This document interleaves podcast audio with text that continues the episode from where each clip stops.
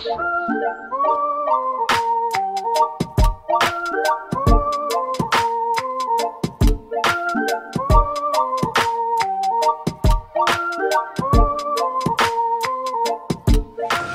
ik doe de intro. Doe je die microfoon daar eens bij dan? dit, is de, dit is de borstspier van David. die nu aan, Die nu aan het is. Dat is niet de bonenmalen. Nee, we zijn bij de tweede podcast eh, aangekomen. Met eh, David en met Jorn. En eh, vandaag gaan we het hebben in ieder geval over kracht-snelheidsprofilering. Dus wat moet je nou doen en hoe kom je tot een vermogen bij krachttraining en wat kan je daarmee? En we gaan het misschien ook nog hebben, of waarschijnlijk ook even hebben over de energiesystemen en we kunnen het ook door elkaar doen. En eh, David gaat ondertussen koffie zetten Koffie met zijn maken. nieuwe koffiemolen. Hoe oud is die? Waar komt die vandaan? Ze zeggen 200 jaar, maar daar geloof ik geen reet van. Deze koffiemolen is met Napoleon meegeweest op, eh, naar Waterloo en heeft de laatste kopje koffie voor eh, Napoleon gezet. Oh, er moet nog alleen nog even water bij. Ik bij de microfoon. Kijk. zo. Uitkijken dat het niet op de microfoon komt. Ja. Oké. Champ. Hoppa. Net op. We hebben kopjes. Dan gaan we uit de... Oh ja, shit. Be right back. Ja. Nou, dus David is zo terug. Hoppa. Wil je microfoontje hebben? Oh, ik komt, eh, Oké. Wat is flat? Hoppa. Koffie, koffie zetten met David en Joram. En eh, we hebben wel een, we hebben wel echt eventjes eh, een discussie gehad over de pizza en of we nog wel verder gingen met te werken met elkaar. Maar We we zijn... hadden afgesproken om met deze tafel ertussen dat we dan toch kunnen. Dat is wel leuk. Dat was wel leuk, hè? Als eenmaal de show voorbij is, dan is het ook echt eh, jij eerst door de deur en dan, dan ga ik. En dan kom ik weer terug. Ja. Ja. Nou, Oh, misschien kut. nog een andere keer. We hebben een hele interessante mogelijke volgende gast al gesproken. En ik ben benieuwd wat hij in te brengen heeft. Ja, man. Maar eh, voorlopig doen we nog even met z'n tweetjes. Ja, dan gaan we het hebben over krachtsnelheid. Hè? Ja, Kun jij eh, een eh, mini samenvatting geven ehm, van wat het eigenlijk inhoudt, zeg maar, krachtsnelheid? Voor Ja. de onwetenden onder ons. voor de, of gewoon überhaupt, kijk maar of je het uit kan leggen. Want dat is ook al moeilijk. Ja.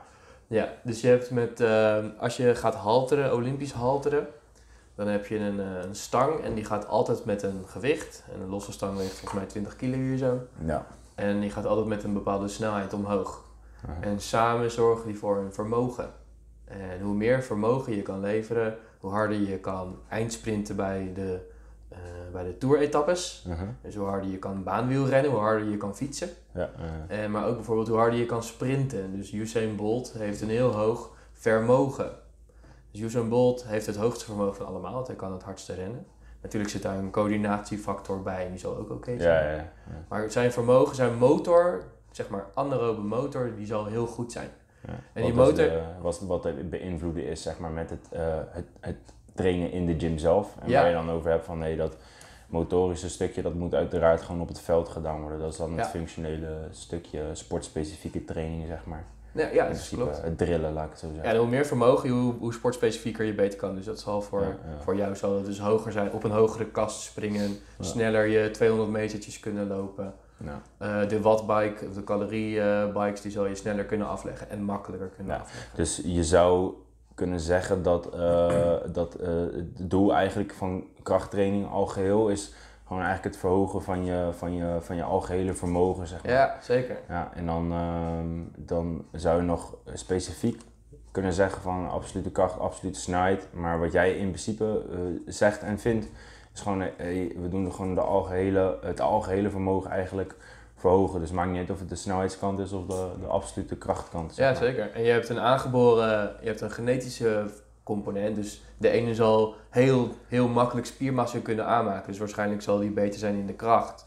En de ene heeft meer type 2 en type 1 spiervezels. Maar de ene zal, je zal waarschijnlijk soms meer op kracht zijn ontwikkeld. En de Mhm. ander zal juist meer op snelheid zijn Ja, ontwikkeld. ja, ja. En wat je kan achterhalen met een kracht-snelheidsprofiel is dus hoe doen die beide twee, die beide twee, Ja. hoe dragen die bij bij verschillende oplopende gewichten. Ja.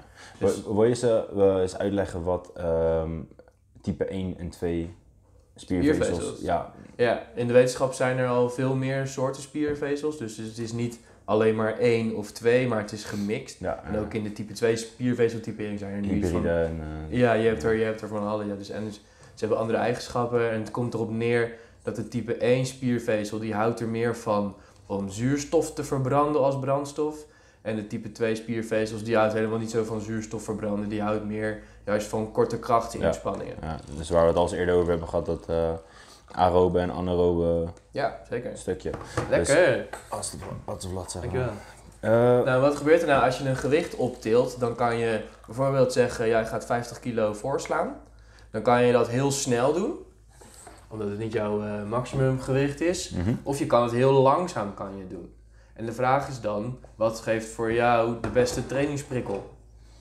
Ben je meer, en ben je meer aan het taperen naar een wedstrijd toe, dan wil je misschien niet meer juist op spierhypertrofie gaan trainen. Ja. Dan wil je juist meer op snelheid gaan trainen. Ja, ja. Meer eh, neurologisch, zeg maar, de, de, de spieren aan gaan spreken. Ja, zeker. En eh, wat dat, dat principe heet velocity-based training. Mhm. Dus op snelheid gebaseerd. Dus normaal in de, in de wereld is nu op percentages van je 1RM. Mhm. eh, zijn we nu veel aan het pro- programma's aan het schrijven. Ja, dus eh, je, je, je, je, je doet een max van een squat en je doet dan van je 100% van je squat doe je 90 of 80 of Ja, I don't know hoeveel procent. En daar maak je dan je sets mee. ja. En, En da- daar is een verandering in. eh, Ja, en de aanname is dan dat als je tussen de eh 30 en 70 procent van die 1RM zit, dan zit je op maximaal vermogen te trainen. uh-huh. En het probleem met de 1RM is dat die niet elke dag hetzelfde is. Dus als jij een ruig weekend hebt gehad, of je hebt een slechte fysiek, of het is in de winter en je bent gewoon niet uitgerust, Ja, dan zal je anders. 1RM anders zijn dan dat je toen je hem testte twee maanden geleden. Dus de programmeringen zijn in principe altijd eh, submaximaal als je, als je programmeert op, op percentages, zeg maar. Omdat die zo variërend zijn. Dus Ja. je zou eigenlijk elke week dan in principe wil je echt een reëel getal eh, of een reële, eh, reëel gewicht aanhouden. ja. Dan zou je dus in principe elke week een 1RM moeten doen. Wil je weten hoeveel procent je dan eh, ja, zou moeten doen. En dan dat je- kan. En je kan met velocity-based training kan je dus ook, omdat de, je kan een gewicht kan je met maximaal 0,1 meter per seconde optillen. Dus je kan ook met een lager gewicht beginnen en dan een medium gewicht en dan een iets zwaarder gewicht. En dan kan je dus berekenen waar de snelheid kan je doorrekenen.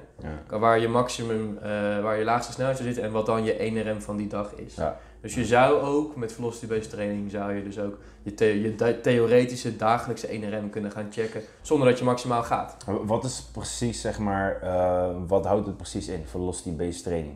En Ja. Voor de mensen die, die helemaal niet weten, want die hebben, nu alleen maar percentages gehoord en Mm. het berekenen van 1 maar of zeg maar in een nutshell, wat, wat houdt het precies in? Ja, dus als je, als je gaat kijken naar velocity-based training, dan ga je dus niet op basis van percentages ga je kijken, maar gewoon op basis van de snelheid die je, waarmee je een stang optilt. Ja, met een metertje op je, op je stang. Ja, dus je hebt een versnellingsmetertje op je stang en die kan dus de versnelling en daarmee de snelheid uitrekenen. Mhm. En als je de snelheid weet, dan kan je dus ook gaan kijken als je bijvoorbeeld een setje van vijf herhalingen doet, of je vijfde herhaling nog wel de goede snelheid heeft. Ja, ja. En zo kan je veel specifieker op, op eh, snelheid gaan trainen. En als je op snelheid gaat trainen, dan kan je dus ervoor kiezen om de snelheid heel hoog te doen.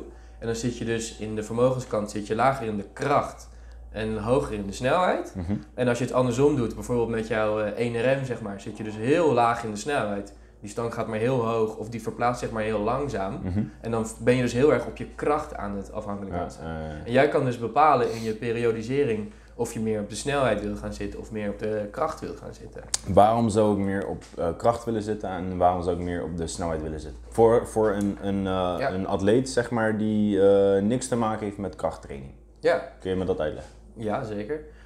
Wat je hebt als je meer op kracht gaat zitten, eh, dan zit je meer in de hypertrofie. Mhm. Dus dan ben je ook zeker zenuw aan het aansturen, want al die spiervezels die moeten wel gaan aanspannen. Ja. En als je meer, dus dan krijg je meer ontwikkeling van spiermassa, van, ehm, dat is dan de krachtcomponent en meer op de snelheid. Dan gaat het dus over snelheid van uitvoer, dus meer op het aansturen van je systeem vanuit je zenuwen. Ja, dus dan worden, worden worden er wel evenveel eh, spiervezels getriggerd.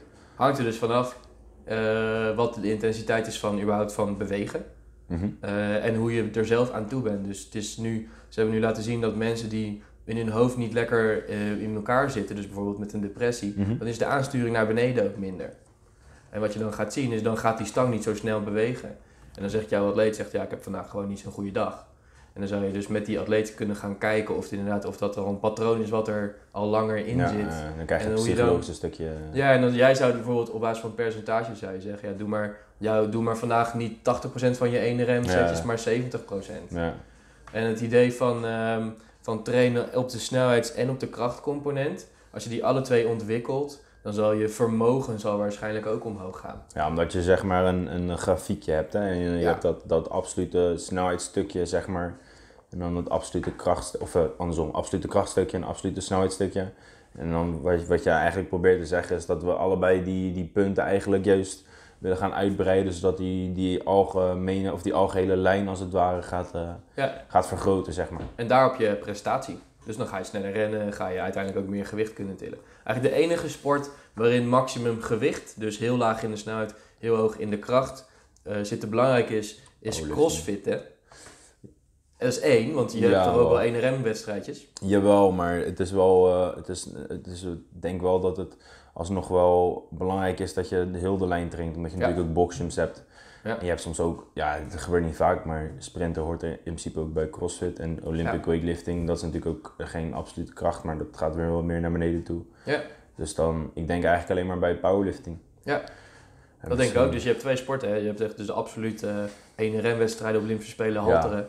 En je hebt crossfit waarin het een onderdeel is, maar niet eh, per se de essentie van heel de sport. Ja, Dus je wil in crossfit wil je eigenlijk alle twee. Dus je wil de snelheidscomponent, de max vermogen component en de max krachtcomponent wil je gaan ontwikkelen. ja. En wat jij nu hebt is met dat apparaatje en een verwerkingsprogramma, Mhm. is een methode, eh, met een testprotocol kan je dus achterkomen of jij op dit moment, of zoals je gaat meten, meer in de snelheid ontwikkeld bent of meer in de krachtcomponent. ja, En daar begint de magie van je trainingsschemaatje schrijven. mee. ja, Dan weet je dus waar iemand persoonlijk op binnenkomt en wat zijn, eigen, wat zijn eigenschappen zijn. Ja, dus dan, dan weet je in principe waar iemand dus eh, zwak in is eigenlijk. Of dat is die snelheid of die krachtkant. Ja, En dan ga je eigenlijk inspelen juist op de, op het, eh, op de zwakheid eigenlijk van de persoon. ja, En eh we hadden het er laatst natuurlijk ook over met, met, met dat jij in zo'n test had gedaan. En eh, dat je had gezien dat je dus eh, wel heel snel was. ja, Dat je dus eigenlijk vrij weinig, eh, ja, dat je niet heel erg ontwikkeld was in het absolute krachtstukje. Dan zou jij voor jezelf zelfs gewoon zeggen van hé, hey, ik ga wat meer investeren in die absolute kracht. Ja. Alhoewel ik het misschien nooit sportspecifiek nodig zou hebben, weet ik wel dat mijn algehele vermogen dan omhoog zou gaan. En eventueel je gezondheid uiteraard. ja, de krachttraining, zware krachttraining is wel bewezen eh, blessurepreventief. Ja. Als je de handeling dan goed uitvoert. ja, ja, ja, ja. Dat is wel een, goeie, een belangrijke voorwaarde. Twee tellen later, iedereen aan de dumbbells, eh, dumbbells op de hoofdjes. Ja, ja, ja. En Dus- andersom, wat denk je van andersom? Dus eh, nu ben jij iemand dus eigenlijk die eh, absolute snelheidskant is vrij goed ontwikkeld. Absolute krachtkant is dus wat minder ontwikkeld. zoals ik. Ja, jij vindt dus dat, je, dat jij eigenlijk dus wat meer absolute kracht eh, dingen moet doen, a.k.a.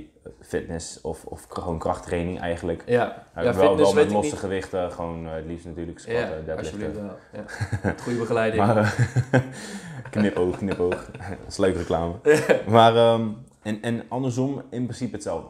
Mm. Dus andersom iemand die eh, sterk ontwikkeld is in de absolute krachtkant. Denk Ja. aan een powerlifter of denk je in principe aan mij dan. Ik, ik ben ook wel meer ontwikkeld in de absolute krachtkant dan in de absolute snelheidkant. Ja, bij, bij mij was de balans heel, heel, eh, heel groot. Of de disbalans was Ja, heel groot. ja, ja, dus ik miste echt... Ik had een groot krachttekort kwam uit mijn rapportje.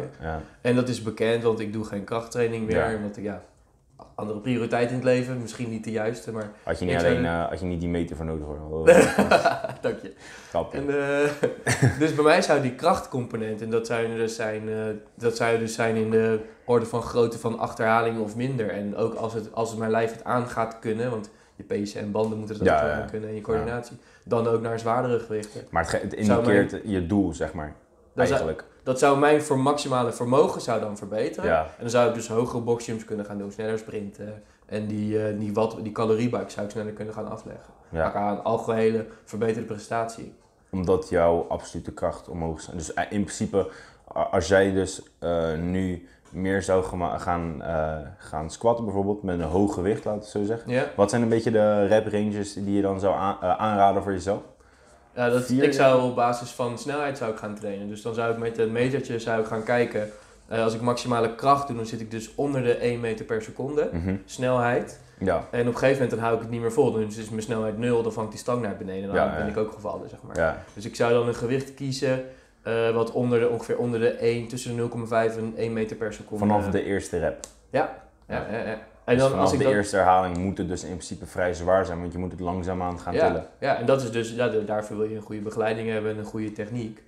Ja. Eh, maar dat is inderdaad wel de manier waarop mijn spieren beter zouden gaan worden. En dat is dan eh, onder de 1 meter per seconde, maar wel eh, met maximale inspanning.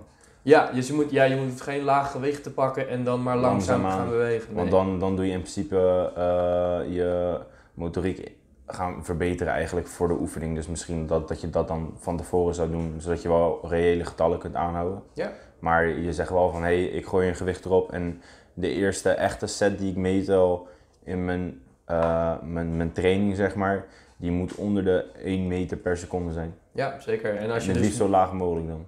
Ja, hoe lager, hoe meer ik op de krachtcomponent zit en hoe minder ik op de snelheidscomponent zit. Want 1 meter per seconde is, is op het randje, hè, volgens mij. Ja, het is, het is vrij, als je het uitvoert, is het volgens mij is het vrij, eh, is het gewoon normaal tot lage snelheid.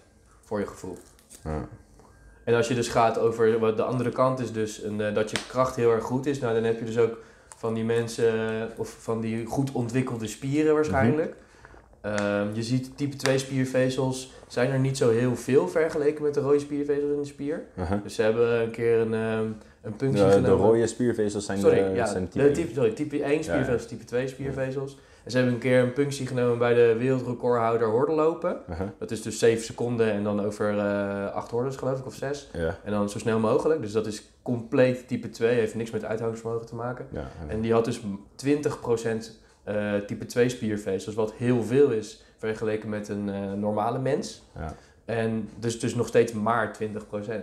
Zullen we eens uitleggen wat, zeg maar, wat precies de, de, eh, de werkzaamheden zijn van de type eh 1 spiervezel, zodat iedereen een beetje een idee heeft van hey, dit is waar ik ze voor gebruik. Dat mensen niet denken van oh, type 2 dan word ik weet je wel super jacked, dus ik wil 100% type 2 spiervezels hebben. Ja, het lijkt me, lijkt me een goed plan, maar met CrossFit eh, heb je dus alle twee nodig. Omdat je dus de langdurige evenementen hebt. Ja, Eh, wat, dus daar heb je je type 1 spiervezels voor nodig. Dan ben je eigenlijk zuurstof aan het verbranden met een brandstof. Bijvoorbeeld vetten en bijvoorbeeld koolhydraten. ja, met spiervezels die niet heel erg, hoe zeg je dat, Eh, niet heel erg vatbaar zijn voor, voor groei als het ware. Dus die zullen Ja. niet nooit heel erg groot worden of heel dik nee, worden. die willen alleen maar meer bloedvaatjes hebben, zodat er meer kan worden rondgepompt. Oké, En wat die doen is, die kunnen ehm, een type 2 spiervezel kan ongeveer eh 10 keer zoveel energie leveren op hetzelfde moment als een type 1 spiervezel op basis van vetverbranding.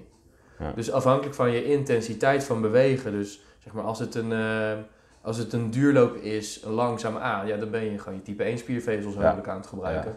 Want die type 2 spiervezels, die zijn niet voor die intensiteit geschikt. En die, die zijn ook duur in verbruik en in gebruik. Ja. Dus je, wil zo, je lijf is eigenlijk zo'n een zuinig, eh ja. een zuinig Ja, je, je lichaam die doet dat zelf in principe in een bepaalde volgorde aanste- eh, aansturen. In principe dus gewoon van, eh, van eh, type 1 naar 2. En dan op basis van de, van, de, van de inspanning, eigenlijk van de intensiteit, gaat hij bepalen of er meer 2 bij komen of dat het alleen... Het is Ja. niet in één keer van 1 naar 2, toch?